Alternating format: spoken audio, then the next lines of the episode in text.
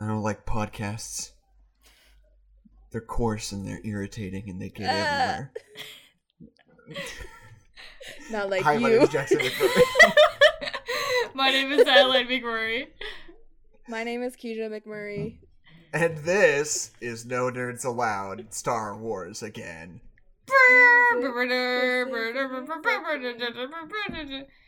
It wasn't Star Wars. What was Star that? Wars go. Mm-mm, mm-mm. I can see I close my eyes and the text scroll. It just Yeah. going and going. What is Star Wars? sound like?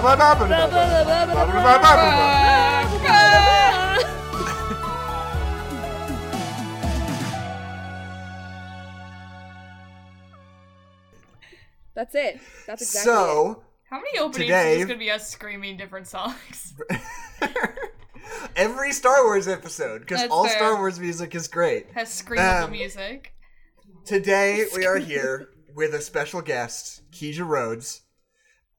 Keisha, it. It me. Yes. how do you feel being on our second ever Star Wars episode? Um, I feel okay. I would have felt better if I could be on the RoboCop first ever RoboCop episode, but that's. God, You I could can't. still be. Was I can't okay, watch RoboCop Put it again. on the doc. Okay, just speak from your memory then. I'll watch why it can't again. you watch? Wait, why can't you watch RoboCop again? Because RoboCop's fucked up, dog. Yes, exa- it's so good. RoboCop was too. So intense is for. Marriage You Story, go I'm back. joking. Listen, the guy gets shot apart by gangsters, and another guy jumps out a window, and another guy gets acid dumped onto him. and No, he does not get. He doesn't get shot up by gangsters. He gets shot up by the corporation. He gets shot up by a stop motion robot. Who's kind of he in turn- adorable. Who kind of looks like a big robot. He looks like a big like bunny. okay, if you say so. Anyway, um, so Keisha, you don't. Do you have anything online that you want to plug? That you want to direct people towards?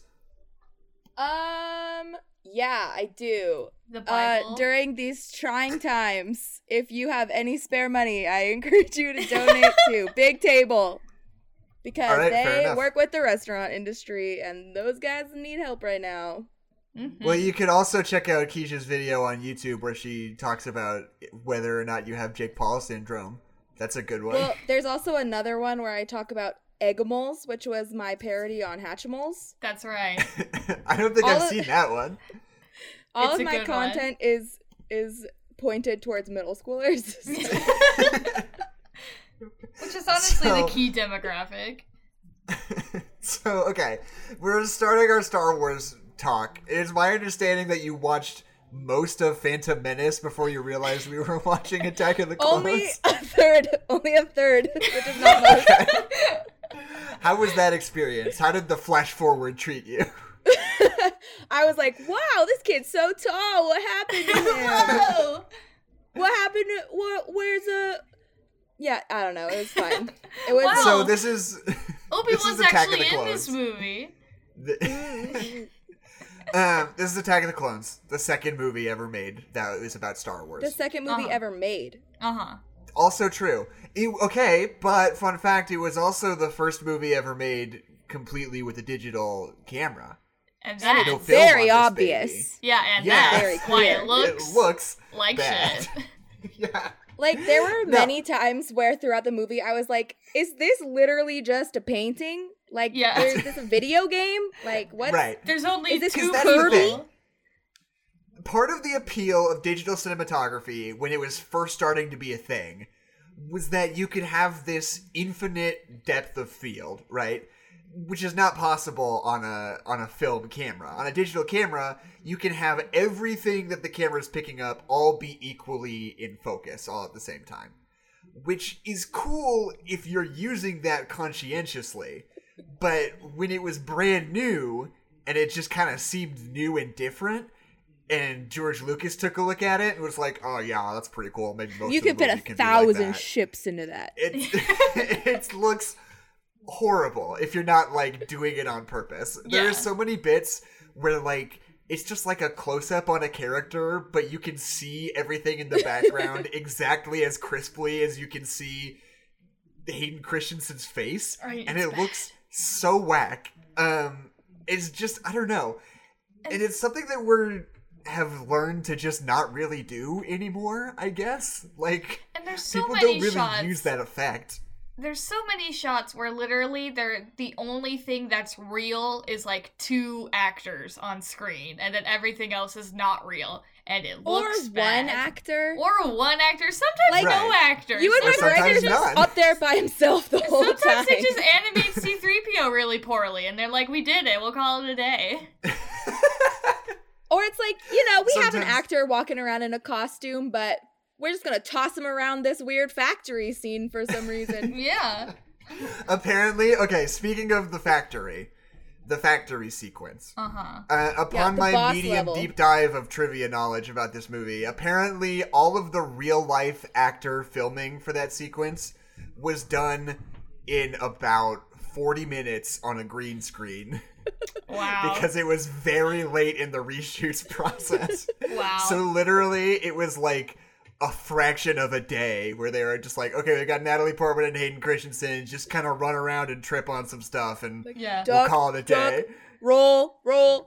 You're inside a giant tube. Your arm stuck. Your arm stuck. but it's not gonna get cut off like you think. What? Uh, Watch out, you're gonna get crushed. Move now! Move now and now, you're gonna get crushed. Hayden!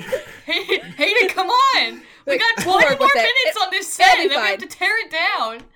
Except it's George Lucas, so it's more like, oh, Hayden, for this next shot, you're gonna run, and you're gonna jump to the side as if there was a giant uh, arm coming down to chop off your body. Okay. To be Really, fair, if most you- of that scene is just Natalie Portman trying to get out of like a big cup, right? and then she does.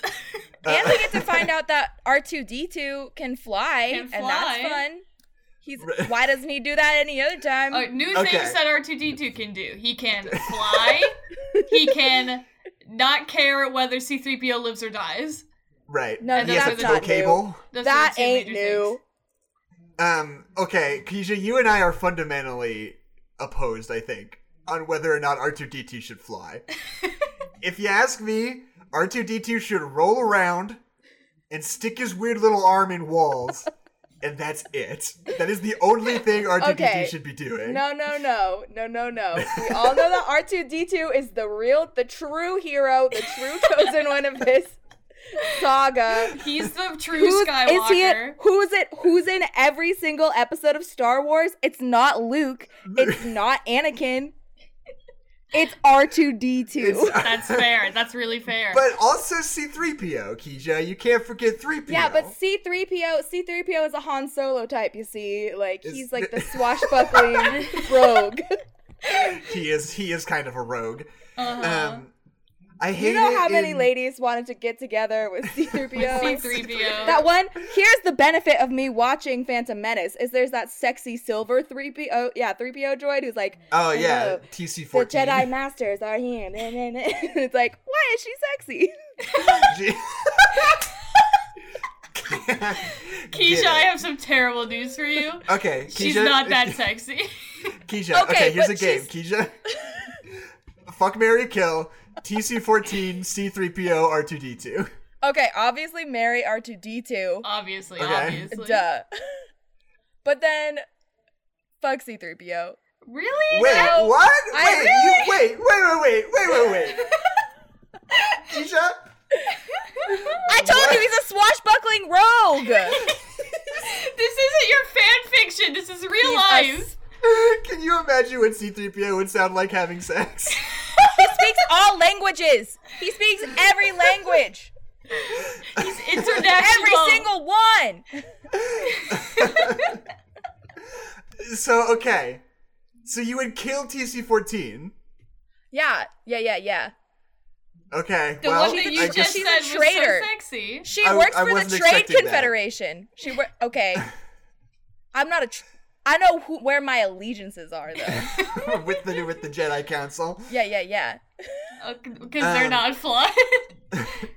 How Yeah, whack do you think it would have been in 2001 to hear the title Star Wars Episode 2 Attack of the Clones for the first time? and just be like, what? Like, The fuck? attack There are clones now. Clones of what? Who's a clone? Who's a clone? Why are there clones now? Imagine there's, like, the whole Anakin movie's was a about him? Clone. Maybe he was. Uh-huh. Palpatine was a clone, Uh-huh. and Snoke was a clone, Uh-huh. and Spider Man was a clone. Uh-huh. Luke could be. Who else is a clone? Um, Spider Man again. Again, president. several times, actually. Um, Paul Rudd in that TV show. You're right. That the Oh, name yeah, of it I can't Rudd. remember. yeah. What Uh, about Looking at um, Living with yourself. there's a Weird Al song about clones, so I would imagine in the music video there's a Weird Al clone. That makes sense. Um, I'd buy that. Other clones include Too many clones. That episode of Jimmy Neutron. You're right. right. there's a you're Jimmy right, you're Neutron right. episode. Uh, Dolly the sheep, You're right. right? Is Uh, that right? Poor, Who is poor probably Dolly. still alive. No, Is no, that- super dead. Super Oh, dead. Am I remembering dead? that correctly? Oh, Wait, was super Dolly the sheep the clone, or was she the one who got cloned? No, Dolly was the clone. She was named after Dolly Parton. Right, because they took the DNA from her memories. Um, yeah, yeah, yeah. From Dolly Parton, yeah. From And part- Dolly put them Parton's into a sheep. yes. Um, Dolly Parton is a sheep. Yeah. Okay, so Adeline and I, isn't the sheep, though, and that's Are- what's interesting. Adeline and I are in the unique position of watching this right off the heels of our Attack of the Clone or our um, Phantom Menace episode. So here's what I have to say right off the bat about This Attack of the. Clones. At least the stakes are clear at the beginning of this one. Yes. Like, this movie opens up and it's like, oh, they're about to make an important political decision and Padme's gonna get killed, so the Jedi are there to protect her and maybe figure out who killed her. You're like, that's tight. I totally understand what's going on. At the beginning of Phantom Menace, it's like, oh, here are two characters you don't know, and they're on a spaceship with a bunch of other characters you don't know, and they're negotiating about something, but then there's some gas and some droids, and then there's a racist alien that you don't know what his deal is. And like that's like, like, the whole opening racist twenty minutes of the movie. Yeah, and you're like, I don't, I'm not invested in any of this. But this movie, I feel like they take a really definitive step in the right direction to just be like, here's what's going on. like, Yeah, this is what a we're really doing. clear situation that you can follow.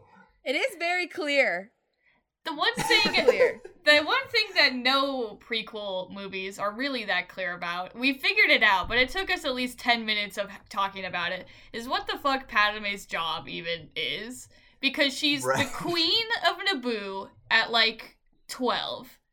So Mhm. that assumes that But she's she some wasn't kind the of youngest royalty, queen.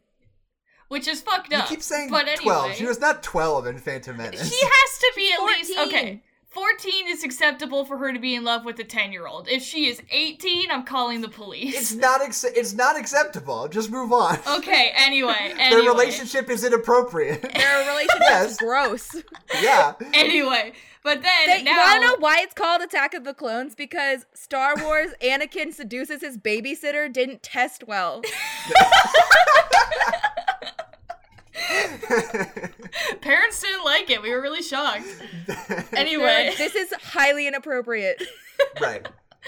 but so she okay, now she's no longer the queen. Someone else is the queen, and she is now the senator. And only then, after talking about it for 10 minutes, you realize that queen is like the president, but we can't call it the president, we have to call it the queen. And instead of being the queen, now she's just a senator, even though she was doing this as the queen earlier. It doesn't make any sense. No, because yeah, that's what's weird is that she was the queen and a senator before. The queen presumably is an elected position. Yes. So you mm-hmm. would assume that her being a queen was what let her be a senator in the galactic government. They talk about how the this new queen, the new queen is like, oh, I want you to act serve as a senator, and I feel like it's like senator slash ambassador vibes. Okay, okay. Yeah. So she's been bequeathed this particular position by the new queen. Yeah, Man, I sure guess wish the movie sense. would tell me that. the, it Um, did. when? I would It's, like to know. no, it's fully all exposition. The whole exposition. Um also okay, let's talk about Yoda. Let's talk about Yoda in this film. What a fun little Ye- green guy. He looks very bad. Uh huh. He looks like a nightmare. Um I miss and- the puppet. I was telling Adeline, like, you know how when you're watching like the behind the scenes on a DVD of a modern blockbuster, and they show you the like VFX compositing montage, and a little line will like slide across the screen, and it'll go from like nothing to like a Nintendo 64 game to like something that looks kind of weird, and then like the final result that is the movie. Like Yoda in this movie looks like it needs one more slide. It needs to go Mhm. go forward one more step, and then it's Yeah. a real thing from a real Just movie. like a little more rendering. right. There are times more where like his eyes just look like they're his skin. Yeah. Like, it- like there's just Yeah. something missing. you forgot to put the eyes in. Where are his Uh. eyes? And like, So why couldn't he just be a puppet? Is it because George Lucas hates the old puppets ways? can't- Puppets can't fight with lightsabers, like spinning Yeah. all around. Have you even fucking Puppet seen can't fight the Count Muppet Dooku. Show? Puppet can't fight Count Dooku. Puppet Yeah, can't it could grab be like in- it could be like in the Muppets when they kidnap Jack Black, but it's Star Wars. Yeah, that's what I want. That's Um, yeah. That was also didn't test well with parents. No. well, what are your thoughts, Keisha, on Yoda having a lightsaber and flipping all around? Okay, I think that if I if I was me right now, 22 year old Keisha transports Right. back to 2002, and I had been living my whole life like a Star Wars fan. It's like, oh, new Star Wars episodes coming out. That's so cool. I think sitting in the theater, I would have been like. Oh my god, Yoda with his lightsaber, that was so cool, it's so dope. Oh my god, I can't believe he's doing this. Did you see him? Oh, he, he beat Count Dooku up.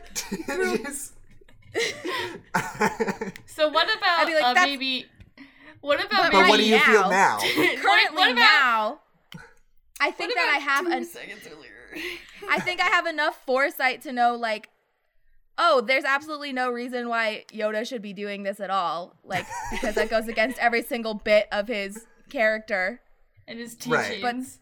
But- And like why why can't that just be Obi-Wan Kenobi because Obi-Wan Kenobi was a little bitch in the last episode and couldn't Right. fight the evil villain and so this time he just gets like whipped a couple of times and he's like crouched down and like Anakin gets his arm chopped off and Obi-Wan Kenobi's still like ah, my leg. But at the same time, though, to be a Jedi, you gotta do your lightsaber time.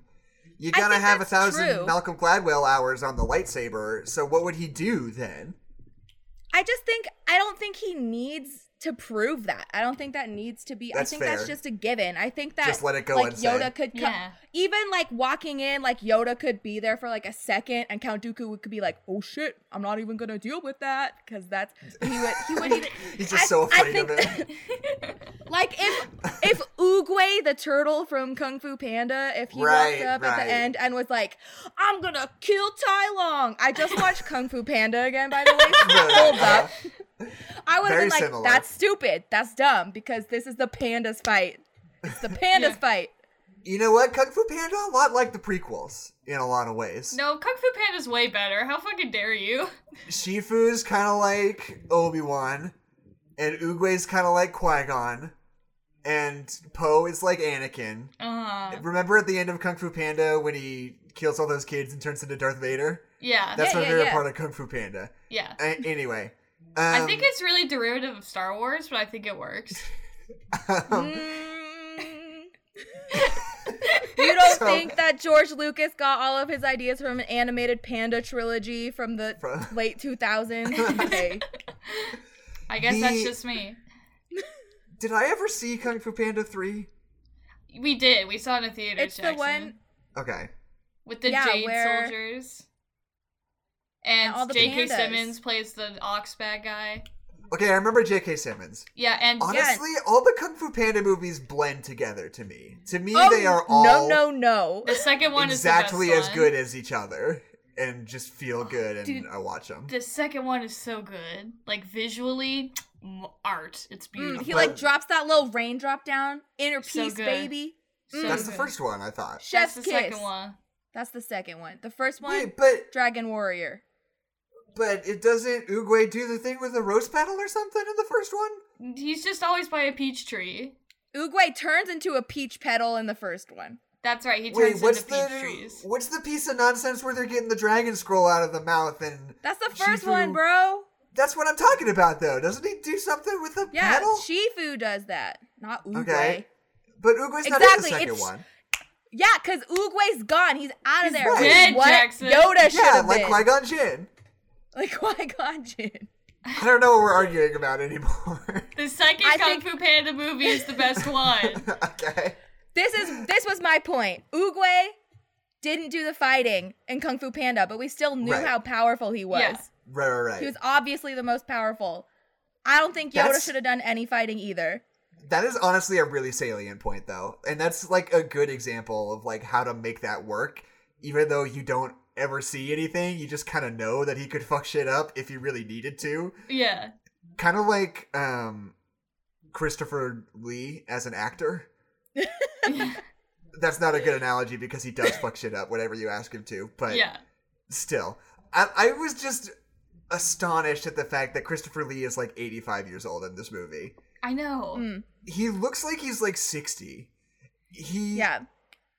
and he died when he was like 93 and he just was like acting and looked really good and healthy like right up until he died like i don't know how it's possible he looked like he was like maybe like 70 when he was like super old I. Like i honestly, don't know honestly, I think like those like big like dramatic like speaking acting stuff like must keep your brain really sharp because he's just been like doing that like forever. And I think it Right. just totally kept his mind like as sharp as it could be because he's got to memorize these big eloquent things. So he's like, "Oh, I'm my brain's good forever, guys." i remember watching the hobbit one of them and just thinking like One of them. christopher Those all blend Lee- together. Yeah, they do. Christopher Lee like looks younger than Ian McKellen does, and he is like fully like twenty years his senior. Yeah. Like, Yeah. somehow Ian McKellen has aged less gracefully than Christopher Lee has. Yeah, Ian McKellen, he's got some bags. He's He's, got yeah, those he's a Gucci's baggy under his eyes. Um, He's like Guys, he's so like let's talk- he's at cute grandpa stage now. okay, let's talk um, Hayden Christensen and Ewan McGregor in this movie. I want to point out Hayden Christensen has a Golden Globe that he won for some TV show he used to be on. Oh, I thought you were gonna Um, say for this. okay. no, not for this. I, I want to just make a note of the fact that everybody just points at Hayden Christensen in this movie and Yeah. says he did a bad job. He sucks. Let's never hire him in Hollywood ever again, unless he needs to be a Force Ghost in Rise of Skywalker. yeah. Um, or, or we're gonna edit him into Return of the Jedi. Yeah. Those are the only Yeah, work he's gotten. Only Um, Force Ghosts. Force Ghost. Right on I his if- resume, I will only play a Force Ghost. Only play a Force Ghost. Yeah, they really um, typecast him. As- um, but like he is a talented actor, and I would even I- argue, I think he's pretty good in this movie at points. Yeah. I 100% agree. Thank you, thank I was you. the, the that's like the main thing that I noticed like going through this movie again is that the the true villain here is George Lucas's ability to write dialogue. That's yeah. Right, uh-huh. So here's um, here's what I have to say about the prequels. Okay, so George Star Lucas Wars, is a moron. right? so Star Wars. It's this incredible movie that is built on these deeply charismatic performances, right? Star Mhm. Wars is I is as iconic as it is because every performance in all of those movies is so engaging and so energetic and so like deeply memorable, right? Mhm. And George Lucas is thinking to himself, like, okay, I'm gonna make a new series of movies. What if I made it so that all the characters in it are either monks or diplomats who are unable to uh, show genuine emotion? Would that be cool? And everyone said, yeah, George Lucas, that would be radical. We should make that movie about people Three times. are quiet and talk with a very level tone of voice. And like so much of what made Star Wars successful originally was that like there were some constraints put on George Lucas. And I feel like they were like, "Well, look at look at the 456, baby. It's so clean. Like you do whatever you want, Georgie. You Right. do whatever you need to do. You write your own scripts, buddy." and it was a mistake. And he was like, "Oh, for this one, I'm gonna." Um, there's gonna be a lot of meetings, and we're gonna spend a lot of production design money on Oh, the what if- room what we're gonna this be coming time- back to it. what if this time, uh, when you walk up to Padme, say, "I just being around her is intoxicating." What if you just give, give that line a try? like It's- well george Hey. they're just they're just it's two people talking in a room can't you make it a little more uh, you know exciting energetic is there something Right. that could like well i could make the room really shiny Uh, I Because could, that's what the if, funny what if we made the sky outside like an orange color, and maybe what if we I were could on a desert planet? there could just Have we been on a desert Ten- planet yet? I would like more desert planet. i Um, could have so- 10000 ships flying in the background if that's more exciting And just so many And- animated men. that are. I want. I want all. See, my plan here is we're gonna have 100 men in the background, and you can see all of them as crisply as the character you're supposed to focus on. you can see the whites of their eyes Their eyes. um, but um, what else were we talking about? But the original Star. So the joke about George Lucas, that's what all the actors said, was that he didn't know how to how to communicate with actors in order to get them to do what he wanted. You know, and what he would always say to them on the original Star Wars, which he directed, he would always say faster and more intense. That was the thing he would say over and over and over again. And I, you're I my feel brother that. I feel that Anakin! in the original Star Wars. Like the the those performances feel like people who have been told faster and more intense, you know. Mm, yeah. But this entire movie feels like people who have been told slower and less energy.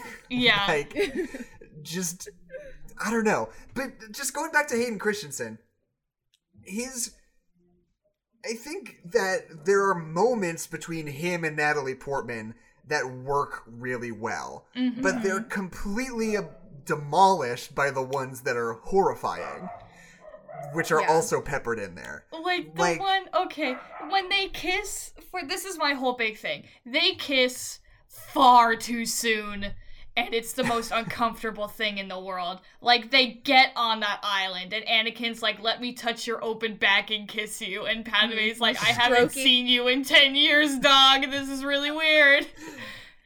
And But then, then after that, they have some good interactions where you're like, oh, I kind of believe that these people get along. yeah, like It's they're like just just switch it around. Switch Yeah. it around. like there are t- points and moments in this movie where like when Hayden Christensen is talking to Natalie Portman, if you mute it and you're not listening to the dialogue, you can Right. see that he like you can tell what he's feeling like oh he's in love with her but he's not supposed to be like there are Yeah. those nuances Right. in his expressions that get covered up by i hate sand yeah. coarse and rough and it gets And I everywhere think and CGI animated pears. There's just so many things. Um, but I think, like, genuinely, the scene after Anakin kills all those sand people and he, like, confesses what he's done to Padme afterwards, I would give him a fucking Golden Globe for that scene. it's Like, a good scene. I think that is a spectacularly executed, like, dramatic unit. I, like, I. I think he's really phenomenal in it. Mhm. But he also is just like I wanna talk to Padme. The whole and other parts in the movie, and you're like, oh man, this is a real roller coaster. yeah. And there's that scene where they're like having a picnic, and they're like talking about like politics, kind of, and they're like have like genuinely really good dialogue, and it seems like they get along and are like interacting with each other in a productive and friendly way, and you're like, this is good. Like I see this and I feel this. But the pear stuff, I don't. The pear don't. stuff is bad. um, I also think that Ewan McGregor is pretty good in this also. And I mean, look, and when I say people are pretty good in this, it's all relative.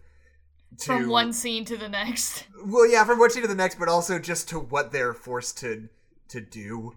I Yeah. think that like the dynamic between Obi Wan and Anakin is fun because in the first movie they don't really interact very much, but Because Obi Wan's have- not in that movie. They tell you that he is, but he's not. right, but like they interact a little bit, but they're just kind of friendly, like almost like older cousin sort of energy. yeah. And then in uh attack or then in Revenge of the Sith later, it's like Anakin is mature and is a Jedi fully now. So Obi-Wan doesn't have to be like disciplining him or whatever, and he could just talk to him like a person, Like you an know. adult. And they Yeah. have like a charming back and forth. But in this movie, Obi-Wan is like really and fully like the stern parent, you know. Yeah. Well, there are many times where Anakin's like, "You're the only father I've ever had, Obi Wan," and it's right. like a little uncomfortable and feels like there wasn't a clear understanding of like what Obi Wan's role was supposed to even be in his life. Right. Where there he was like, "Pay attention, young Padawan," and it's like you're like ten years older than him. Yeah. like I would never talk to some, or if like a thirty year old talked to me and was like, "Listen up, you little whippersnapper," I'd be like, what? what? We're like professionally at the same level. right. And I feel like a lot of people get turned off by like the beginning of this movie where Anakin is just like, "Oh god, I want to fuck my babysitter so bad." Yeah. But like I feel like you're not it's supposed to be weird, I think, on a mm-hmm. certain level. I really do you hope know- so. You know Anakin's going to turn into a school shooter by the end of the movie. Yeah. Oh, so like So the fact But- that he's in love with his babysitter shouldn't surprise you. but like but the way that obi-wan interacts with him like i was really paying attention to ewan mcgregor's performance because he's not putting up with it at all like every Mm-hmm. time anakin says something super creepy obi-wan's like um Don't do No. that. Watch your watch your Don't lang- watch your profanity. watch your he says like uh be careful of your thoughts because that's some whack shit i think is the quote Mhm. Yeah. Um, and he seems like very much like he's trying to like talk to him and be like, "Hey, you need to calm down. Like you are behaving inappropriately." Um, and especially like, and the in the bad car chase scene that follows, like. For some reason, in my memory, their relationship seems a lot more playful in that sequence, but it's really not. Obi Wan's pretty grumpy, like hundred percent yeah. he's pretty pissed. Um, and like, I feel like you are not meant to really, and at least not fully empathize with Anakin in this movie as like a typical protagonist, if that makes sense. yeah. I feel like a lot of people watching it engaged with it as if they were supposed to, which I don't think is the case. Mhm. Um, but at the same time, they could have also been clearer in conveying Yeah. to you what they wanted you to feel. you know. Yeah. yeah. Um.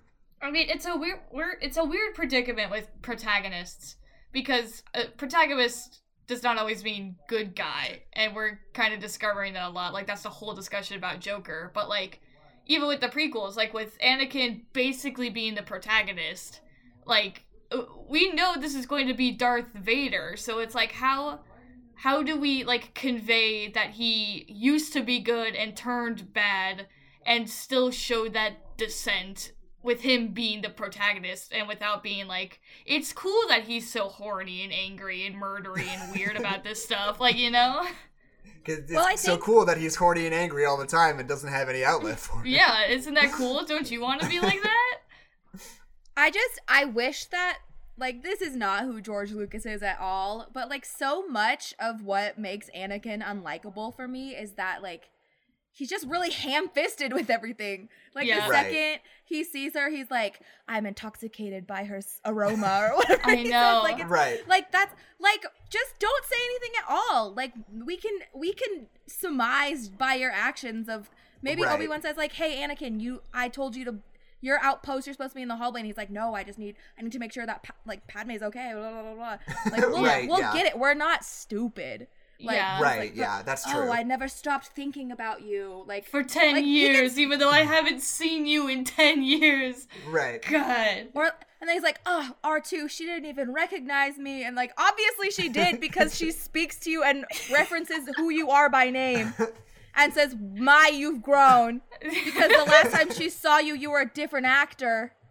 But that's fine. cut her some slack Um. So, the car chase Yeah. I, is not very good. It's a fun idea. We do some fun things. Um, it's my favorite part in the whole movie when Obi Wan jumps out the window. right. Uh-huh, no, that's there's great. so much falling in this movie. Like an, I know.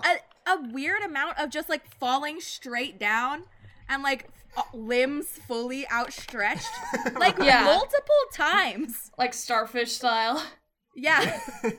um, like So, one of the big takeaways when we were talking about Phantom Menace was that, like, the thing that George Lucas is really and genuinely great at from, like, the early days of his career are, like, the technical. I'm gonna use the phrase nuts and bolts every time I describe this because it's the best Yeah. way I can think to. Yeah, so just uh-huh, don't make uh-huh, fun of me for uh-huh. saying it over and over again Yeah, uh-huh. like the technical nuts and bolts like practical elements of filmmaking right how to string a sequence together in a way that is satisfying and narratively cool that his original movie the first one he ever made it was called thx 1138 or something like that weird catchy. almost plotless movie yeah. but it is like mechanically sound, you know. Um and in the original Star Wars was like him going out of his way or I, I should say American Graffiti was him going out of his way to like make something more character driven and more sort of populist. And then he sort of decides to take both of those sides of him and put them together and makes this thing called Star Wars and then that's all he can ever do forever. yeah. Um, He's not allowed to make any other movies.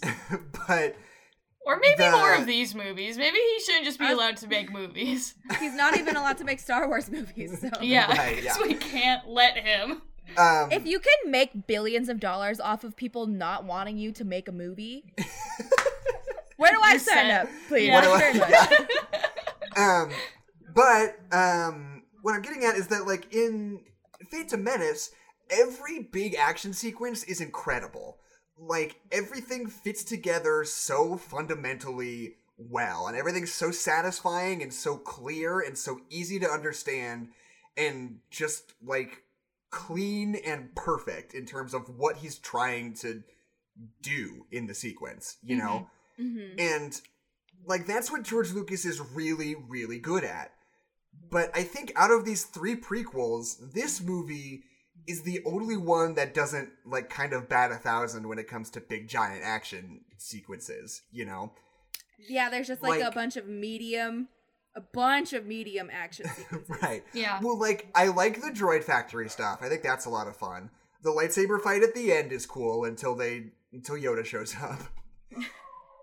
and um there's got to be another cool one. I don't remember what it is. Um Uh, there might not be one, but It's when But it's anyway, when the Jango car Fett just gets his big old head chopped right off right from oh, his right, right, the the Colosseum, the oh, Colosseum. the rules. costume's red. Um, but so those are great, but Jango Fett fighting with Obi Wan fucking blows. It's really And- bad. the car the car chase sequence fucking blows. It's like this is the only time I'm watching one of these George Lucas Star Wars movies, like these prequels, and are just like, I'm not excited by this big exciting thing that's happening. Like this is not Yeah. working for Well, me. it's at like all. with that city chase, like in the cars, it's like, oh, you have the opportunity to do like pod racing part two, but like we're in this future city and like we're in cars, so we could do a rad like practical car chase, and like that would be rad. And then we don't do that. Yeah, it felt like George Lucas saw Blade Runner and it was like, "Oh, I that's can do kinda that. cool. I like that." Can I'll we do do that. I would like to do that. and then like the my favorite bit, I feel like it's so indicative of what the prequels are like. They get on the ground, they're chasing after this person they're getting to. They she runs into a bar, and they're like running into the bar after him, and Obi-Wan is like, No, wait, stop. We should stop doing this exciting, cool thing and just hang out and talk to some people very calmly. And you're like, cool, great, thank you. I was hoping that you would say that, Obi Wan. that we could go slower. Was was hoping we could just slow down and you know really think about our actions before we jump headfirst into something in this big In blockbuster this movie. two You and a half jump- hour Obi-Wan. film. Crash through a window. um, but I also I think it's interesting that like one of the things that stands out to me, especially in the 21st century, in Phantom Menace is how how much it is not fueled by nostalgia, really. Right? Mhm. Like it almost never feels like winking or like it's trying to tease you with something or like it's telling the audience like, "Oh, remember this?" But I get Mhm. that a lot more out of this one. Like the whole sequence in the bar feels like a weird nod towards the cantina scene. Which is so weird, because that's maybe the least Star Warsy bar in all of Star Wars. like it's just a bunch Right. of like regular human people like chilling, and that's just like the whole bar, and it's it's weird. Right. And like at the end, they're like really playing up the whole Anakin's gonna be Darth Vader thing a lot harder than they are in the original one. And like Mhm. I'm trying to think of another example. Well, and the whole thing with Uncle Owen and stuff, where it's, right, right, right. Yeah, Mhm. where they're like, "Oh, my name's I'm this anonymous Like character I that doesn't matter." I matter." guess that I'm your stepbrother. but right, yeah. Yeah. Oh, my name's Owen Lars. This Like, is my okay, cool. girlfriend. This is my girlfriend. That was me Beru. winking. I winked. Um. wow. Yeah, but it's like, and that's what's weird. I mean, like I said, Phantom Menace doesn't do that at all. But this one just seems intent to be a little, I guess, like fan servicey is a better word. I don't know. Yeah. Um, I would I argue think that. that's- Make a What? decision. I'll go first. I'll go first. Thank you. I was just I'm gonna I was gonna say that I feel like like what else, what was he supposed to do? Like wh- at what point does George Lucas say like okay now you're gonna be more like Darth Vader because you're ang- I I don't know I think that like him feeling this like anger over not being able to save his mom from slavery and then right, more slavery like that's a decent enough catalyst to right, right. Mhm. to start feeling a little dark A but little- also, little like- moody. like i feel like there has to be a better way than my dad bought your mom but then they fell in love and got married so now we're brothers. Also do you think that luke like do you think luke skywalker knows that's his lineage? Like your father yeah this this is what happened is my your grandmother married my father and th- they got married but she was a slave and now she's buried in our backyard. Does he know that yeah. Right. That's right, she is. And like, do you think like Owen ever sat down with Luke and was like, "So here's what's up with your grandma. She was a slave." Who got set free, but then she got raped to death by sand people, and you're like, "Oh, this is just part of Star Wars now, I Yeah, guess." that's just like a part of the canon. like, like you like probably not like that was probably never their com- in the conversation that they had because he didn't have any clue who his father was Yeah. I guess that's true. Um, Well, what I was gonna he was say just is worried that about the Tosche only, station oh yeah, No, wanted the go get those only, power like- converters. the only like fan servicey thing in the Phantom Menace, I would say, is probably C-3PO. Because I don't think the prequels can figure out what they're doing with C-3PO. like, I really think they wrote the whole trilogy and then went, oh crap, we didn't write in C-3PO anywhere. And, like, it's kind of hard to figure out why R2-D2's even here. He kind of just is, and we accept it. But, like, we just like go places and C3PO's like, "Oh, I'm coming with you now," and we're like, "Oh, all right, come on, C3PO, we got 'Cause C3PO he knows every and language." R2-D2." Yeah, and we use him for language. But and it's like r2d2's the hero Yeah, in the in the original movie, C-3PO and R2-D2 are just like two droids that happen to be part of the infrastructure of like the ship that part of the revolution is taking place on, right? yeah, And then you go back to uh, Phantom Menace, and they're just like, oh yeah, and R2-D2's just kicking around doing the same kind of thing. He's a droid, so he happened to be with things the don't change for him. in this one. Yeah, he's also just like part of society, he's fixing ships and stuff. But there's no reason they couldn't say the same thing about R2 or about C3PO. Like they Yeah. could so easily be like, oh, and you know, C3PO is hanging out. He's a translator for Princess Amidala or whatever. yeah like he's that would be our perfectly droid reasonable. But like they're like, no, Anakin built him. Like, yeah because that's How? fun wow, why, who? But when? then also, wait, also, does like Owen not recognize C3PO later? Cause like he's been living with him That's for like true. ten years. yeah, fuck. Owen should absolutely know who C3PO is. God damn Like for it. ten whole years. or like C3PO wouldn't be like, "Oh, Owen Lars, I haven't seen you. You are my friend," because he like apparently loves his friends or whatever. right. Yeah. If Because he loves J.J. Poe, Abrams- Look at my if he loves Poe Dameron, he loves Owen Lars. According to J.J. Abrams, C3PO loves his friends or Yeah. whatever. God. That's not So- canon. um, okay, I wrote down two things in a row. One, Dexter Jettster rules. I love this 50s diner in space. Fucking kicks ass. Love him. I Alright, cool. disagree. I do not like it. Second thing, Jedi Library also rips. Old Jedi Librarian tells Obi Wan that he's a dumbass. Real Love good it. stuff. Like I think Um, that one of the planets is missing. Is it? Is it in the library? No. then it doesn't Then I- exist. Does exist, bitch. Exist. And then You- some 12 year old wants me with help or whatever.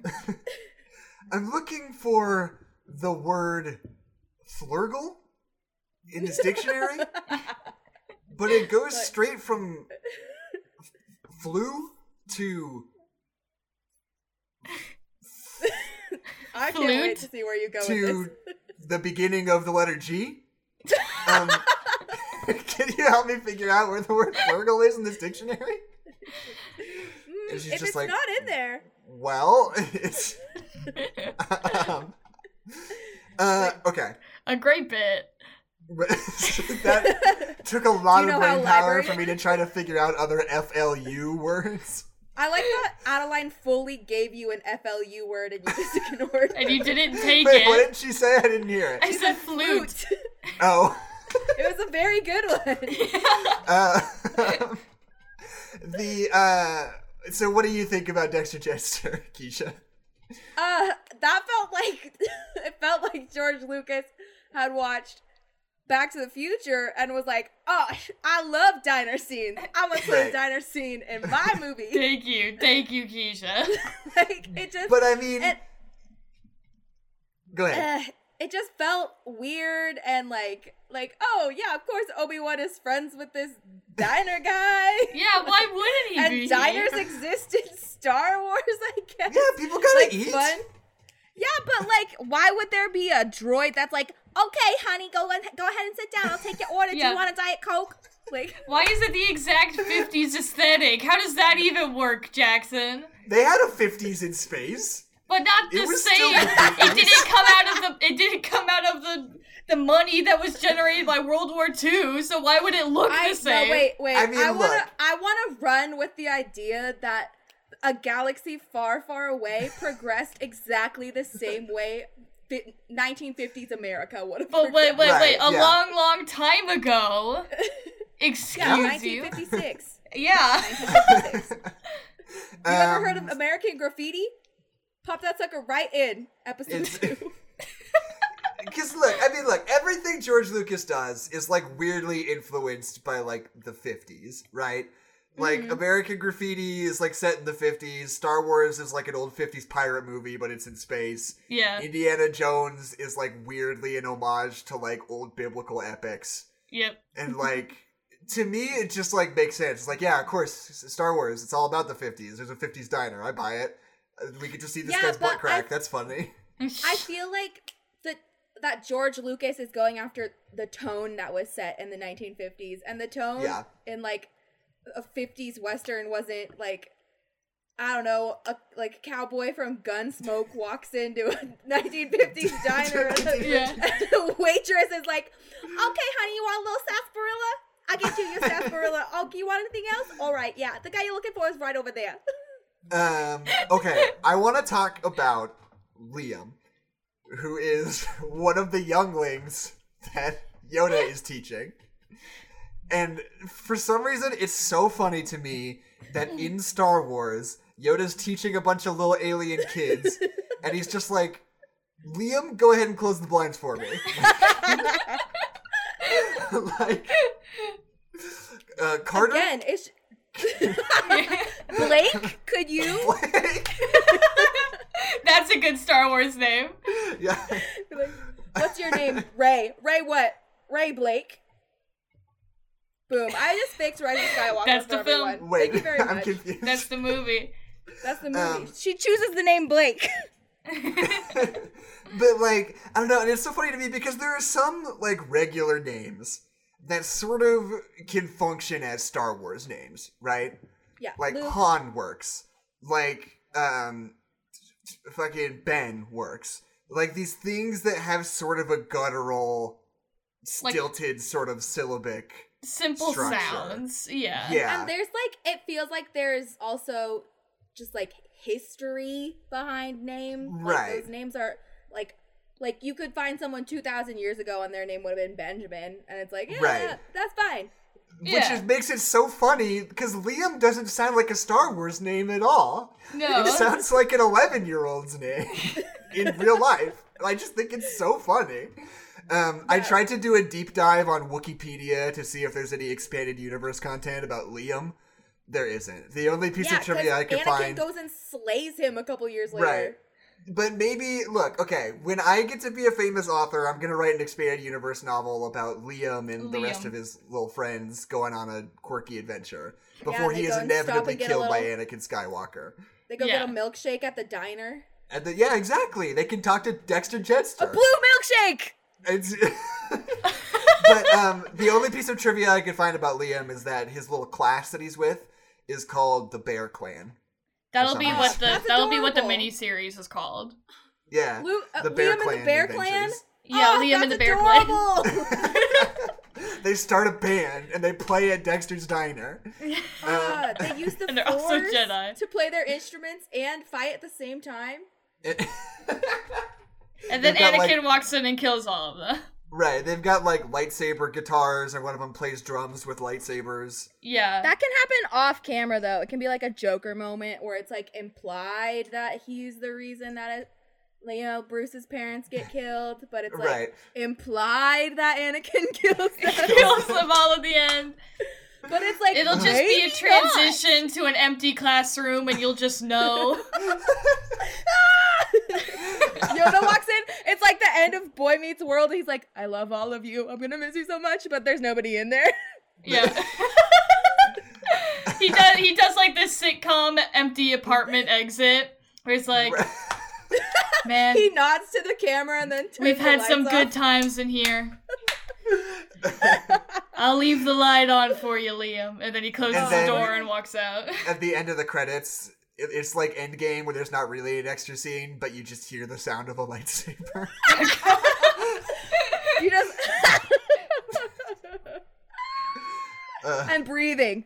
Darth Vader breathing. right. And that's the thing about the Star Wars like expanded Disney canon right now is that like originally the idea is like at the end of Revenge of the Sith, the clones kill all of the Jedi and the only people who survive are Obi-Wan and Yoda. And And. Chewbacca. But he's not a Jedi. He's not being Yeah, but targeted Chewbacca by makes it. No, because All right. Yoda at the end's like, Chewbacca failed. We have. Yeah, my favorite part of Chewbacca, that I'm movie. mega What fucked did I bro. do wrong? Um, but like they just keep adding more and more characters that survived. Like they're constantly, constantly telling stories about Jedi who survived the like genocide, and they can't ever commit to being like most of the Jedi died. They keep adding extra characters in. Yeah. Um. Anyway, uh, I like so something I do like about this movie though. Obviously, the production design is great because it's great on all these prequels hmm but I also like that you know the whole bit where uh, Obi Wan's trying to figure out what the deal is with Kamino is kind of long and meandering and mostly pointless. But it is kind of cool to just sort of live in the world of like the Jedi culture on Coruscant. You know, it's Mhm. like this piece of the universe we don't have a full picture of yet coming off of uh Phantom Menace and just getting to like see like the library and see Yoda like teaching a class and like explore like the temple and just see him, you know, look in the archives and stuff. I kind of I kind of like that. I think it's a cool piece of it makes the universe just feel a little bit more lived in, you know. hmm Yeah. And I think that that leads to like a feeling of loss of like, oh, like Obi Wan Kenobi is living in a sand pit during a New Yeah. Hope. Like, Right, like yeah. there was a fall from grace. It makes you a little bit more attached to the idea of this whole culture that gets destroyed at the end of these movies. Mm-hmm. Um, the um, okay.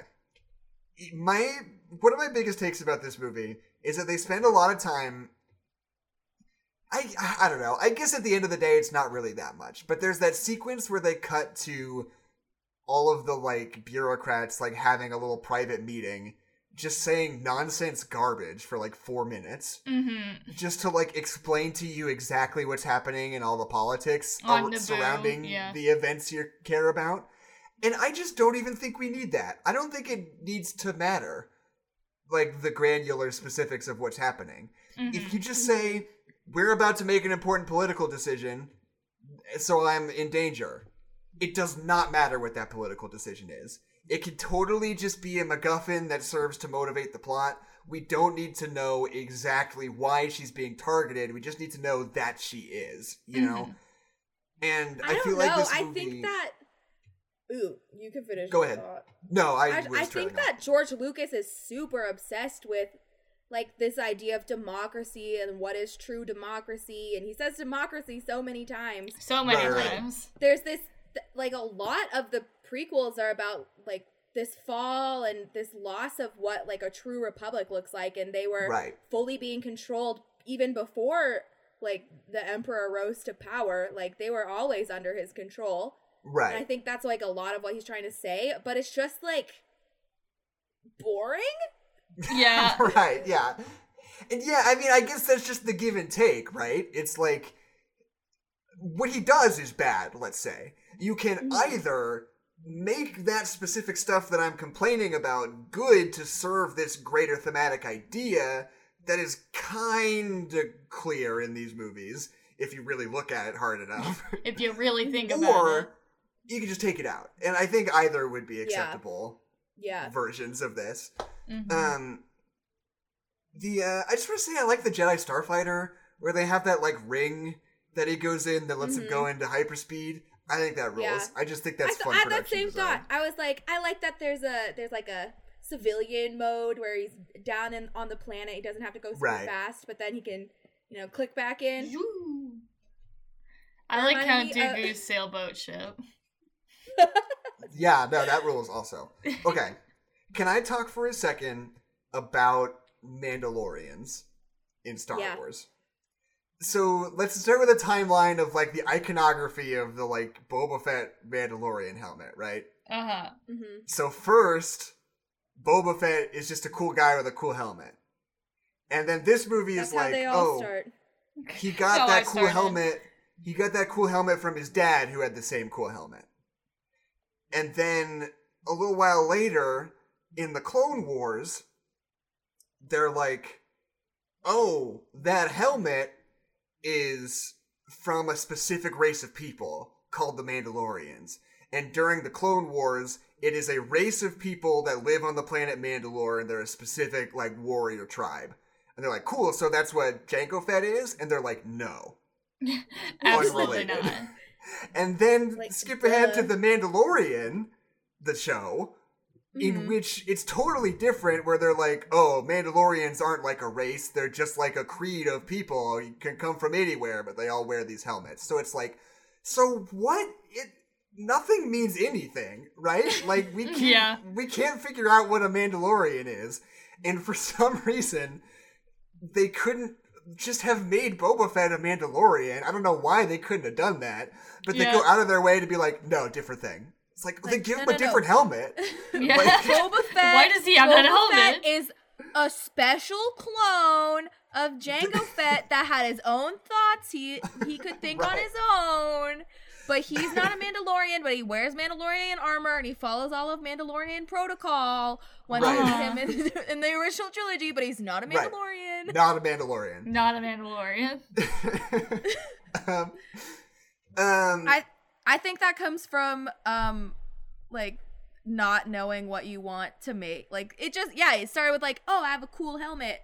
let's give that guy a backstory. Like it's that inside out or outside in storytelling where it's like Right, I didn't right. actually have a plan, but I guess people like this guy, so let's give him a TV series. Right, Yeah. right. It's like the Joey Um, when there were no friends, it was just Joey. Yeah. right, yeah. The Mandalorian really is the Joey of the Star Wars world. Yeah, yeah. I love Uh, the Mandalorian though, don't get me wrong. No, rules. I don't Uh, love. Joey? you don't love Joey? No, that's what I'm saying. Uh, Is Joey was superior to Friends Why did why was Joey the one who got a spin-off? Because he didn't have I any other work like- to do. Because he He's was kind the of the one. second worst friend, right? Who's the worst friend? Ross is the worst friend. Ross is Everyone the knows worst Ross is friend. the worst friend. I would say when your friend uh is in a relationship with you and breaks up with you and then sleeps with someone else, I'd say that's a bad friend. and Okay, just wait, does okay, actually- microaggressions all day long, I think that would be a bad do- friend. Let's do a friends ranking, okay? Okay. For me, I think it, obviously Ross at the bottom. Yeah. Then probably actually I take it back. I think I like Rachel less than I like Joey. I like Rachel. Ross, Rachel, Joey, Phoebe, Chandler, Monica. I'm gonna say Monica's the best friend. I Do you like think Monica more than Chandler? Monica's more like Monica responsible than Chandler. Chandler. Are we talking about like how much we like them or like how good of a friend they would be? We're talking about best, Okay. which is the best one. I would say Chandler. I like Chandler. You like Chandler the best? I like he's funny and he's sweet and he's trying his hardest and he gets better. I like him. Right. Keisha, what do you think about this show, friends? What's your friends ranking? Um, Rank I've the never Friends. seen. I've never seen an episode of Friends. Oh, really? Okay. It's actually good. Wait, wait. I actually I just- enjoy Friends. Um, I'm gonna amend my list. Okay, Number one friend is Paul Rudd. Oh, that's yeah, fair. yeah, that's yeah. fair. That's fair. He and Phoebe get I'm gonna say married. the number one Something friend was happens. the- It's great. My number one friend, the friends we made along the way. That's a good one too. I amend my list. There's now eight friends. Uh-huh. Number one, friends who made along the way. Number two, Paul Rudd. Number 3 Uh-huh. Monica. Gotcha, gotcha, gotcha. Yeah. Yeah, All right, Um, BuzzFeed, where are you at? Yeah, come Oh, on. Write this down. We're Give making articles for job. you. What? If, I, that would be a fun article to write, like ranking the friends, but then it's just ancillary characters from Friends and none of the core friends. um. Okay. Anyway, number one friend. of friends. Number one friend, Phoebe's brother who likes to melt things. um, okay. That is a very specific Friends joke that I'm embarrassed that I can make. That you know because I just am always watching Friends. yeah. Um, okay.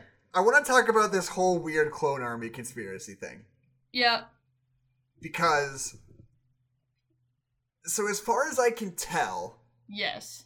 the thing is is that the people in the republic commissioned this army a long time ago because they want to go to war but they kept it a secret from the jedi so they're surprised to find out about it but all the bureaucrats already know because they're planning to go to war am i reading that right I think so. or is the Like- subtext that palpatine made it and was just like here you go under weird dubious circumstances you have an army now because they're trying to push the world towards war I think I both are fine. Like I think it was like, oh, we have this feeling like we're like there's going to be a lot of unrest, and so and the Jedi they're not going to be able to do everything. So who who was the the Jedi councilman that they kept referencing who's dead? right yeah They were like, that guy he said, he said he wants. We're gonna make those clones now because he said, get our planet off the registry. We ain't here. We're building clones. right i believe the jedi's name was phoebe's brother who likes to melt things Oh yeah, yeah, Yeah. yeah, yeah, yeah, yeah, yeah. It was Joey. it was Joey. You're right. But he, Um, but then Palpatine was like, "Yes, that's exactly what I wanted. We'll just keep drumming up this fear, and we'll Right. make all of these decoy dro- droids. Decoy droids is difficult to say. it is. and then like, oh, bring in the clones, cause look at all these droids. Ha ha ha. We got our army. Suckers. right Yeah. The yeah end. because i love the idea of like this society that is on the brink of war trying to figure out whether or not they should do it and then under weird dubious circumstances they just get this army like dropped on their front doorstep. Yeah. right? Like thematically and storytelling wise, that's a really cool idea. I just feel like it doesn't make sense in execution. Yeah, no, you're right. like Um, there are just some steps that are missing. Like I think it's Yeah. super Right. cool to like force Yoda's hand, and he's like, "We, well, I, we're, I'm gonna have to go get those clones because otherwise people are gonna die." But then, so Right. then it's like, "Oh, you, you did this, Master Yoda. Like you're the one who started this, uh, this war." It's like, "Oh, Mhm. you right. I failed. You and me, Chewbacca, we failed together." Yeah. I'm roping you into this, Chewbacca. Oh, Chewbacca, sucks that you lost the Did war and let everybody die. That's a tough break, Killed your Chewbacca. wife, Sorry. Chewbacca. We're gonna throw you in this mud pit until Han Solo comes Uh, to find you. Yeah. That's right. How does Chewbacca go from Revenge of the Sith to Solo? What happens between those things? I don't know. Come, that's one of the that's one of the Star Wars stories they're telling is Chewbacca's solo story. right. Chewbacca, a solo Star Wars Star story. Wars story. Um. So I never had Jango Fett fight and it blows. And it blows. It's like genuinely, it's like visually unclear what's going on, and you're like, that is like such. Coming from George Lucas is so hugely disappointing. It's just Oh, like yeah. Mhm. this is such Like- nonsense. Nothing. Like I think that Obi Wan gets blown up twice in a row, but it looks like they used the same shot. Yeah. Like, Yeah, he's in the do. same position. He's like, uh, uh, And like he's- it's a gif. and like everything is so computer generated so much of the time that it just feels completely like just flubbery and unreal and Yeah. unengaging and it's just the worst hmm Um, yeah. There's a lot of really, really in- quick shots. It's just it doesn't it doesn't Yeah. it's not fun to watch. like the editing is bad the like choreography's bad the whole thing's bad but It's then they get in the spaceship and they start throwing bombs at each other in an asteroid field and that rules i like That's that a lot fun. Oh, I and forgot like about bombs that. yeah the bombs make a cool noise Yeah. it goes silent it's and a then they sonic sonic bomb or whatever they sonar or something. yeah he Mhm. sends it out and it's quiet for a second and then he goes Yeah, it And it sounded like the rolls. Prowler. it sounded like the inception noise um and yeah i don't know and then the space chase is just fun because they're flying around an asteroid field and they go through an asteroid and it's like a trench because it's star wars Whoa. what's better than that nothing What's um, better than that? Nothing. i also i really like when anakin is just like for no particular reason like i feel like my mom's in trouble i'm gonna go to tatooine Yeah. Like, basically conveniently. No, he feels it in the Force. He's having dreams, bro. right i know that but that is just a stupid reason You don't have a dream and then drive to another country because of that dream that you had. If you're a well, okay, I don't think that's a good argument because he's a Jedi. I'm just I'm not saying it doesn't make sense. I'm saying it's just easy and lazy writing. That's Oh fair. yeah, yeah, yeah, for sure. Um, I think a lot of it is easy and lazy writing, though. right. like I think Um, it's like, why does Yoda instead of like being condescending and being like, "Oh, hey kids, let's make fun of Obi Wan for not being able to find a planet," like, what if they just didn't do that? What if he was like, "Oh yeah, that's a real problem," or like, "Oh, I can't, I'm too far away. I can't send this message to Right. to the the council. Anakin, do it for me." and that scene is so funny because like Obi Wan is like Master Yoda.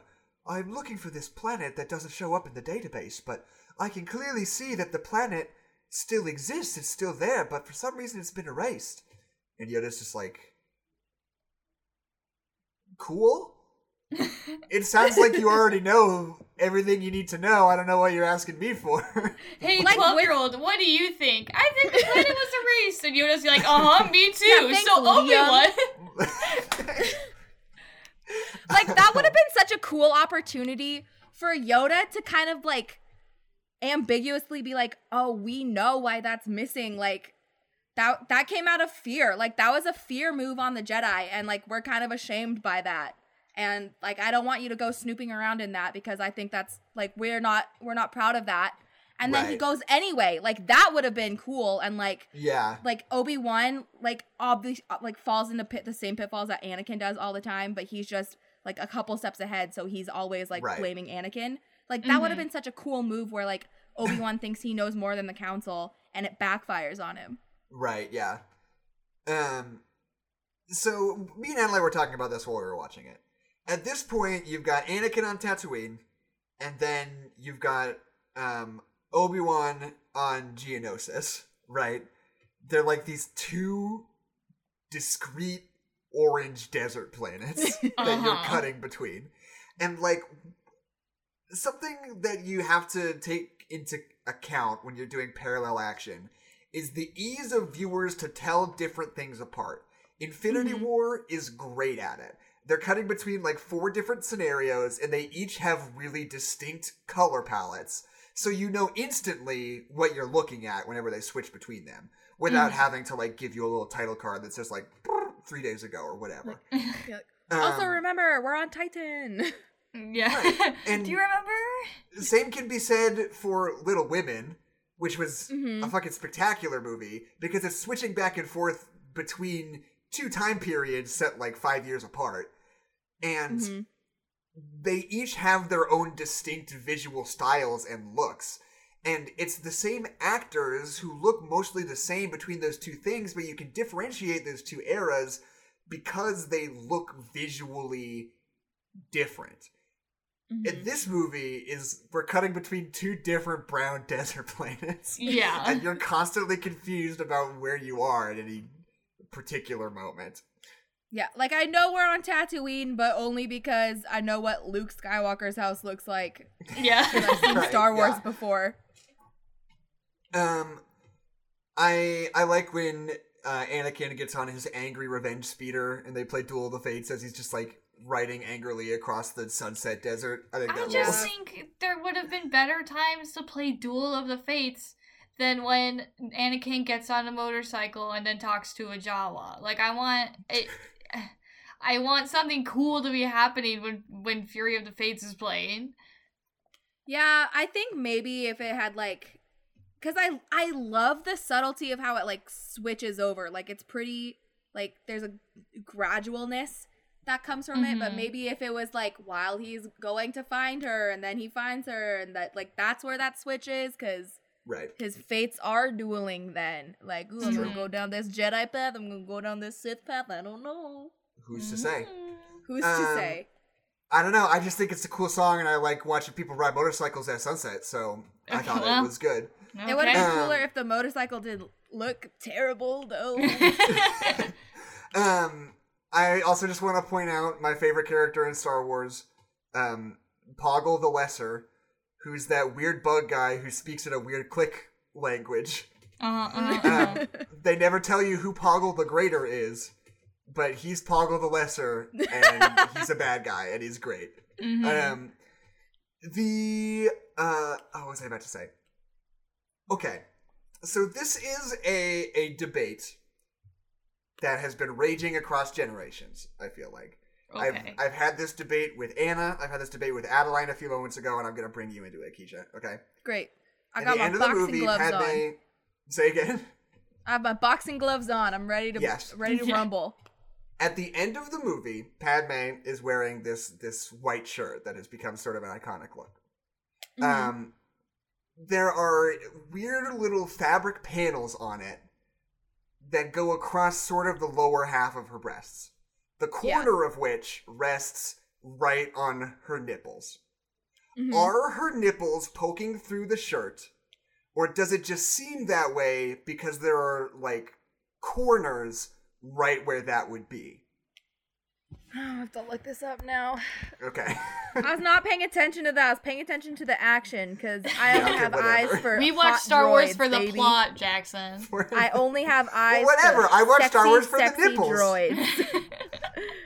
Padme. Because my argument is that the whole sequence is shot throughout many different locations on many different shooting days her nipples couldn't have been poking through the shirt every day that whole shoot in that outfit. Yeah, yeah, yeah. I'm looking at stills. Jackson, if of you her- watched Friends, you would know that's not true. No, no, no, no, no. I'm looking at there's some shots that like the the studio has definitely done, and it's just like poorly designed shirt seams. Yes, thank you, Keisha. It's just Poorly- the corners All right. of those weird scenes. It's just their costume department was bad. Yeah, it's it's Um, still Which bad. Also, and ter- looks bad. that's bad. It- um, Why did they Okay, have cool. to? Why does she have to have her shirt ripped open at all? like, what's with George Lucas and like sexy senators or like women in like sexy yeah. senators. yeah, yeah, yeah. He's like, oh, Princess Leia. Like, I know that she's like a strong, powerful member of the rebellion, but let's put her in a little bathing suit. Mm, okay. But I would argue it's been it's been said a lot that I don't think as far as directors go, I think George Lucas is kind of in a very lower tier of like male gaze though. Like watching Return of the Jedi, that whole sequence where she's in that bathing suit, it never ever feels genuinely sexualized. It just feels horrifying that she's in this awful situation.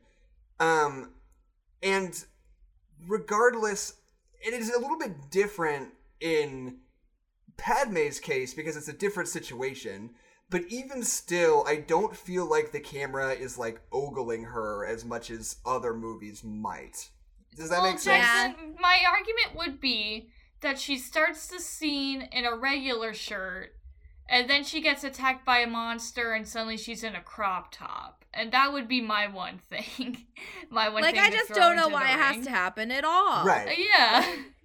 I'm not saying it's perfect. I'm not saying yeah. No. no yeah, problem. yeah. Yeah. Yeah. I'm I'm not just saying it's the acknowledging worst. that like it's Yeah. it's this weird thing that comes up more than once where it's like simultaneously going out of their way to sexualize the characters while also like not doing that in a filmmaking sense, you know? Yeah. Yeah. It's just interesting. Um the But also, really quick, I just wanted Yeah. to say why, because that's the whole thing. Like their whole thing is they're supposed to be protecting Padme because she's gonna be assassinated or whatever. Mhm. And Yeah. so then at one point she falls out of the ship, Yeah. and Anakin's like, "We gotta go get her," and Obi Wan's like, "No!" like I know they're like, "We can stop this war right now," but like their whole their whole Job. mission was to keep Padme alive.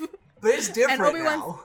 I guess, but like, it's weird that he's like, It's ironic. Anakin, no, don't let your feelings get in the way. Like, Right. dude, like that's that's the whole like that's what we're supposed to be doing is keeping her. I'm trying to do my job, Obi Wan. and I think that the whole sequence at the end, where okay, first of all, it doesn't make any sense that they're like captured by Geonosians and put into gladiatorial combat. Yeah, that whole Yeah. scene makes no Oh, sense. I don't know- worry It looked like it. John Carter, and yeah, John I don't know Carter's bad. why that happens. Yeah. so like, barring the fact that it doesn't make any sense that that happens at all, it does kind of rip though. It's I love that little rhino. I love that little rhino. little with that rhino's red the best one. If I had to rank the three, this It is a would go- powerful. Okay, wait, no, let's play this again. Adeline, fuck, Mary, kill the three aliens. Oh god damn it. Uh, I I think I would marry little rhino guy. Okay, I think I would fuck spider cat guy, and I think I would kill weird bionicle monster guy. Mm-mm. that was I would exactly kill. what I would say. No, no, I would kill Joe Exotic. Joe Exotic cat bug. okay, Fair. I don't like Tiger him. King. you don't like I don't spider like- cat? I did not like Spider Cat. You don't want to live cat. dangerously? I think Cat. you would be good. Hmm. Um, I would marry that big, the praying mantis one. he Because, just Marry looks too much like a bionicle. yeah, yeah, yeah. Because this is why. Because I think that he would be the most fun to ride on. Maybe I would want to fuck him then, actually. Yeah. yeah, I feel like there's. I feel like the only thing set in stone is you should marry the rhino. Yeah, Yeah, marry the good rhino. guy. Yeah, yeah, yeah. You're right. You're We're right. all marrying the rhino, I just love that little rhino. Is is that a euphemism for something? Marrying the rhino. it's like taking a bullet, you're marrying the rhino. Just go ahead and marry the rhino. Yep. Just marry the rhino gotta this one time and all Can you you're imagine solid. if instead of a secret wedding between Padme and Anakin, it was a secret wedding between Anakin and the little rhino. It's a little rhino. Why do you keep calling him little? He's the size of a regular rhino. no, he's bigger than a regular rhino, but I just think he's a little rhino because he's just little. Um, so, and then all the Jedi show up. Okay, here's another thing I want to talk about about the prequels. In the original movies, there are only three lightsabers in the entire thing, right? Mm-hmm. There's Darth Vader's red lightsaber, there's Dope. Luke's blue one, and then Luke makes another one that's green. Because it's Anakin's blue one. Right, exactly. But that's all of them, right? Yeah. And then when they move into the prequels, when he's expanding this world, George Lucas, for some reason, just made the decision that those were the only colors that lightsabers could be. Yeah. Mm-hmm. But there's no reason for that because, And- like, yeah. every lightsaber was a different color in the original ones. If we showed up to episode two right now and all these Jedi showed up and, like, they all had, like, their own, like, discrete lightsaber color, it would kick ass and it would, like, characterize each of these, like, fun People. background characters an Mhm. extra just little bit for each one, like their personality, what color lightsaber they have. But for some reason, they decided that all Jedi A wear the dirty old sand robes that Obi Wan wears in the first movie, Yep, yep, yep. and B only have one of two colors of lightsabers, unless you're Mace Windu for no reason. Mace Yeah. Window. No. Mace Windu. no, because Samuel Jackson can do whatever he wants. So Right, he gets that's his purple lightsaber. But yeah, Yeah. like and even in the beginning, like the colors were super arbitrary because blue and red showed up the best. Right. I Like, mean, yeah, that's- they were just Like there's yeah. like there's no ab- there's absolutely no reason it couldn't be a fun little rainbow besides the fact that Yeah. people are like, well, lightsabers are blue and green. That's what they've been for the past 20 years. So why would right. I don't want to see an orange lightsaber? And I also think it's distracting that Mace Windu is the only one with a purple lightsaber. Like, I get Yeah. it. Like, he asked for it and he wanted it.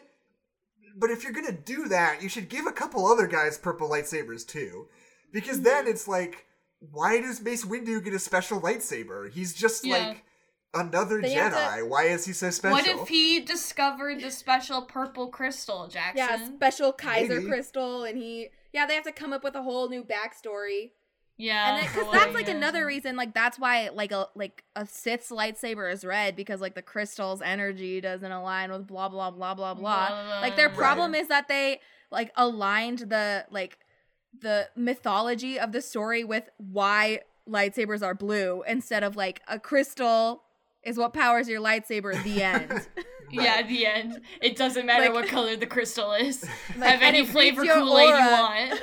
like, like maybe the the color of the crystal you find is the color of your lightsaber, and maybe there's like a Sith little mine Planet. shaft, and that's the, all Right. the red ruby ones. I don't know.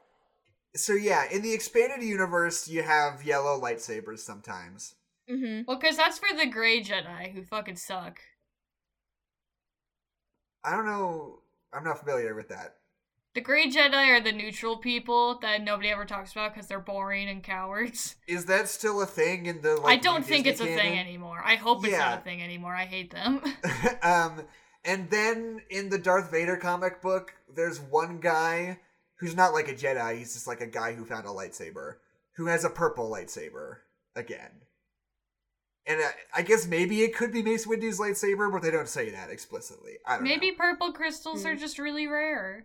You want to know what's cool about that guy is that he's an Admiral, he's an Admiral Ackbar kind of guy, Oh, but yeah. he's on a General Grievous body, and he has four lightsabers, and one of them's purple, and it rules. Oh, gee. Oh, okay. Uh, what a weird guy. yeah, he is pretty sick though.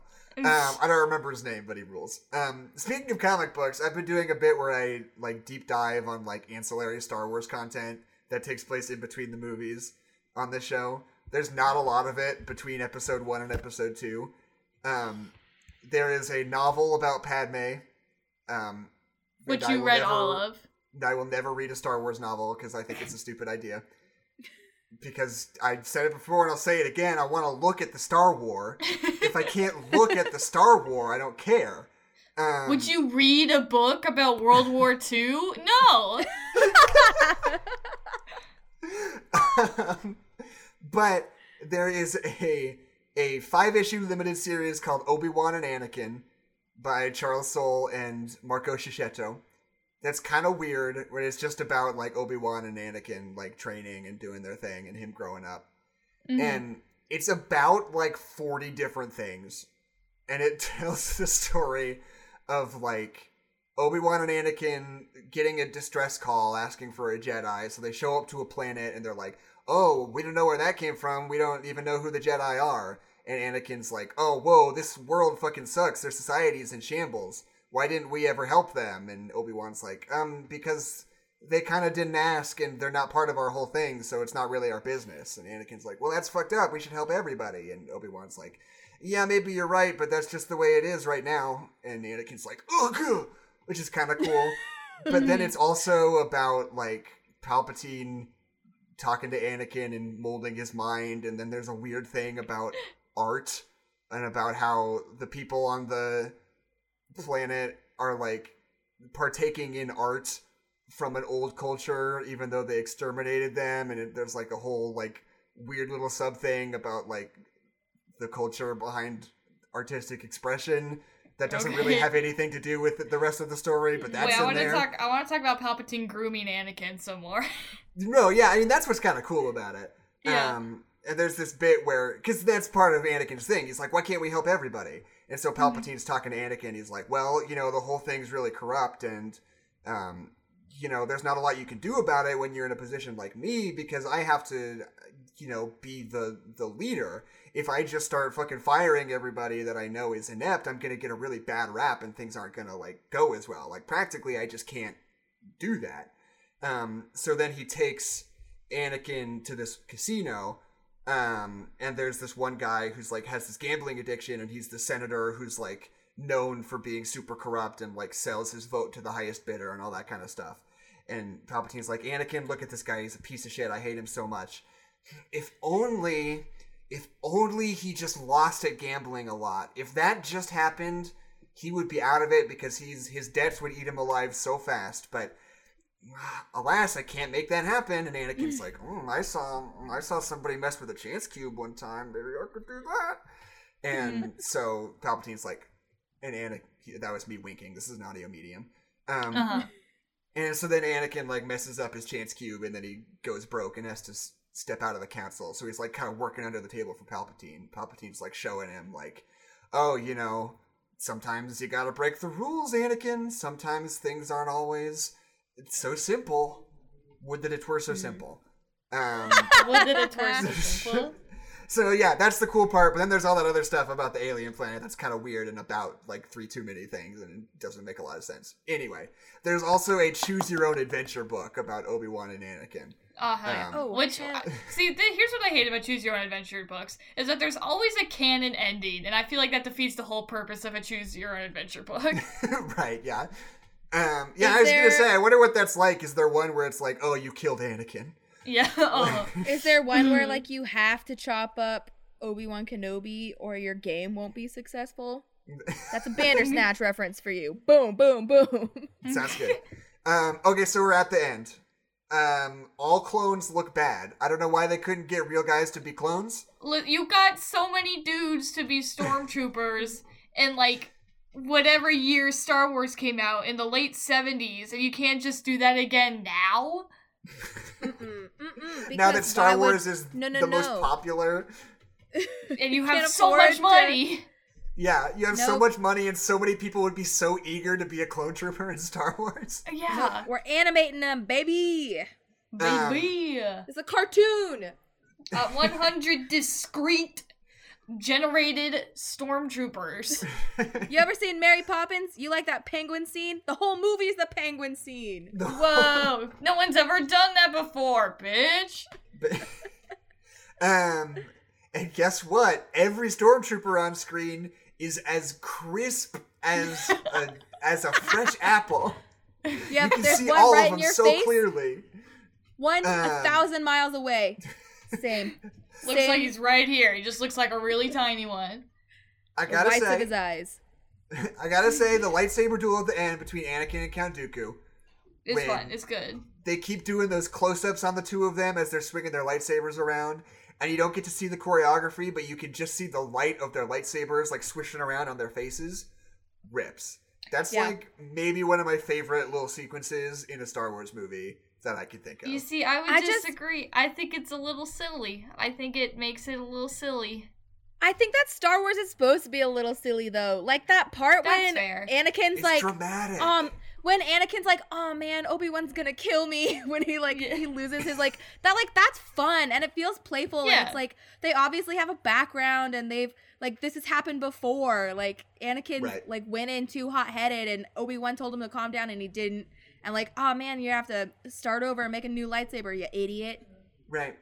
And like it just I don't know, close-ups are good and doing a close-up like that in a fight sequence is a really cool idea because you get to like really get in their heads and like see what they're feeling while they're fighting with laser swords, you know? Which is something you don't usually get to really see that much, you know? You know? You know? Mm-hmm. And then Are Yoda picking shows up what up. I'm putting down? Yeah, and then Yoda shows up and Yoda and Count Dooku throw some tubes at each other for like three So minutes. slow, so And also- slowly. Yoda catches and then a lot Count of Dooku lightning. drops about three ceiling tiles on Yoda, and then uh, they shoot lightning at each other for a little bit, uh, and then and then they fight, and then it's fun. Literally, You know here's what what's way happens. I'm going to describe it. Count Dooku grabs a thing off the wall, throws it at Yoda. Yoda catches it, puts it down. Count Dooku th- picks a different thing up off the wall, throws it at Yoda. Yoda catches it, puts it down. Count Dooku grabs some stuff off the ceiling, throws it at Yoda. Yoda catches it, puts it down. Count Dooku shoots some lightning at him. Yoda catches it, puts it away.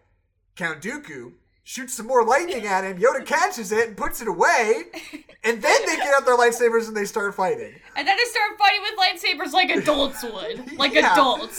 Like, It's like if baseball didn't have a bat in the game. Like it was literally just like the cat can the catcher or can the pitcher throw the ball to the catcher? Yeah, that- He did it again. he did it. He did One it again. Point.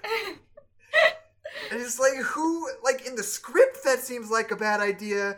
In when you're filming it, it must seem like a bad idea. When you're cutting it together, it must seem like a bad idea. Like, how did that go through so many phases of the film production cycle and make it into this final movie? Like, how can you think that that's cool and interesting? Like and no one was like, "Hey, this is bad." it is or like, what if we just did this once? Right. What if we just did this one time?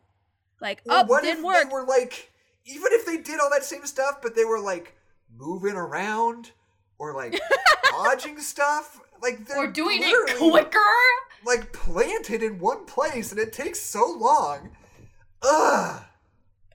I'm t- it's just like that scene in The Last Airbender when there's 70 people earthbending all at the same time and just Right. one rock floats by. like you did a whole whole Zumba routine for one rock.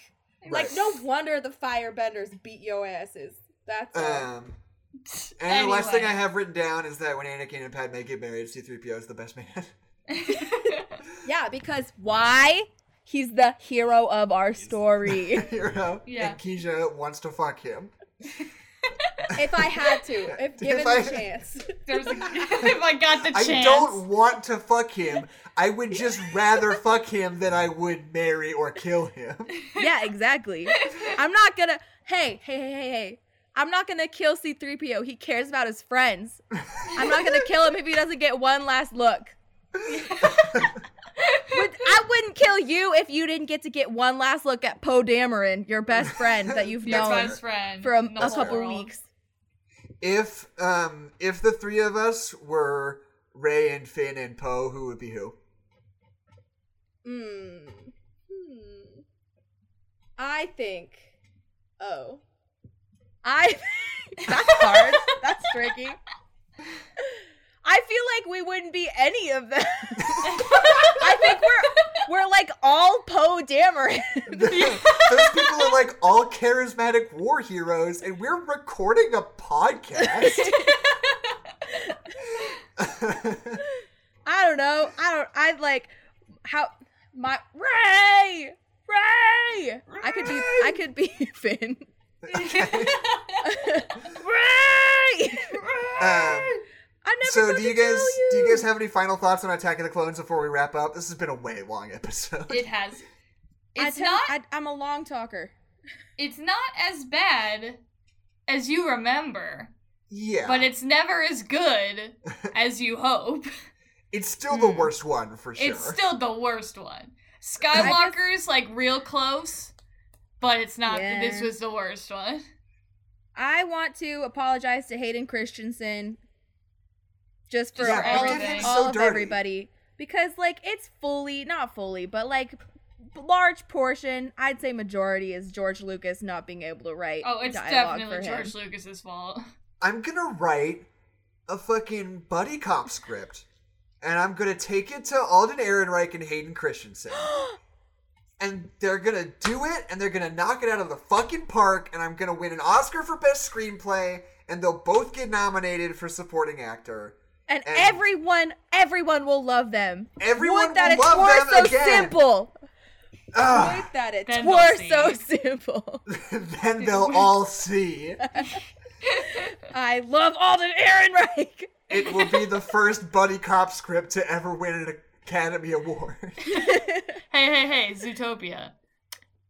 Oh, I Oh, guess that is a true. buddy cops movie. Yeah. That is that is. It's true. If you just have one of them get cancer at the end and die, Yeah. guarantee Okay. guarantee win. Boom. There so we go. Keisha, this is me. This whole episode is just me giving you quizzes. Okay. If you Okay. had to pick which would get lung cancer and die, would you rather pick Alden Ehrenreich or Hayden Christensen? Here's the deal: is that I think that I think that I think that Hayden Christensen would give a better performance on dying. I think that Alden Ehrenreich would deal with that grief better. All right. Mm. Sounds good. That's, That's settled. It's really fair. Um, I get Do you I get screenwriter credits then. Now, okay. so. Yes, absolutely. You'll be up there on the stage with me at the Academy Woo Awards. woo! Um, I'm a so, do you guys want to hear a five star review of Star Wars Episode Two: Attack of the Clones? oh, yes, I do. Is that not what this was? Uh, so this review comes from Letterboxd.com. This person says, "Padme gets more empowering every time I watch this." Parentheses. Apart from falling for Anakin, ew. End parentheses. wow. That's her whole thing. That's, That's- all she does in this That's all she do. That's what she does in this movie. And I guess other than give Jar Jar Binks political power, like oh, we forgot to talk about how they chose Jar Jar Binks to make the motion Start to declare war. war. yeah, like fully Uh. why? Why? Oh my He- god. where are They his should've- credentials? They should have let Liam declare war. They shoulda. they really shoulda. The- the- yeah, they're all like everyone's at their meeting, and then Yoda's like, "Well, Liam, think what you do," Feeling up to and? Liam's like, "Do it, do it, Do it. Do it." okay. Liam was I the think- emperor this whole time.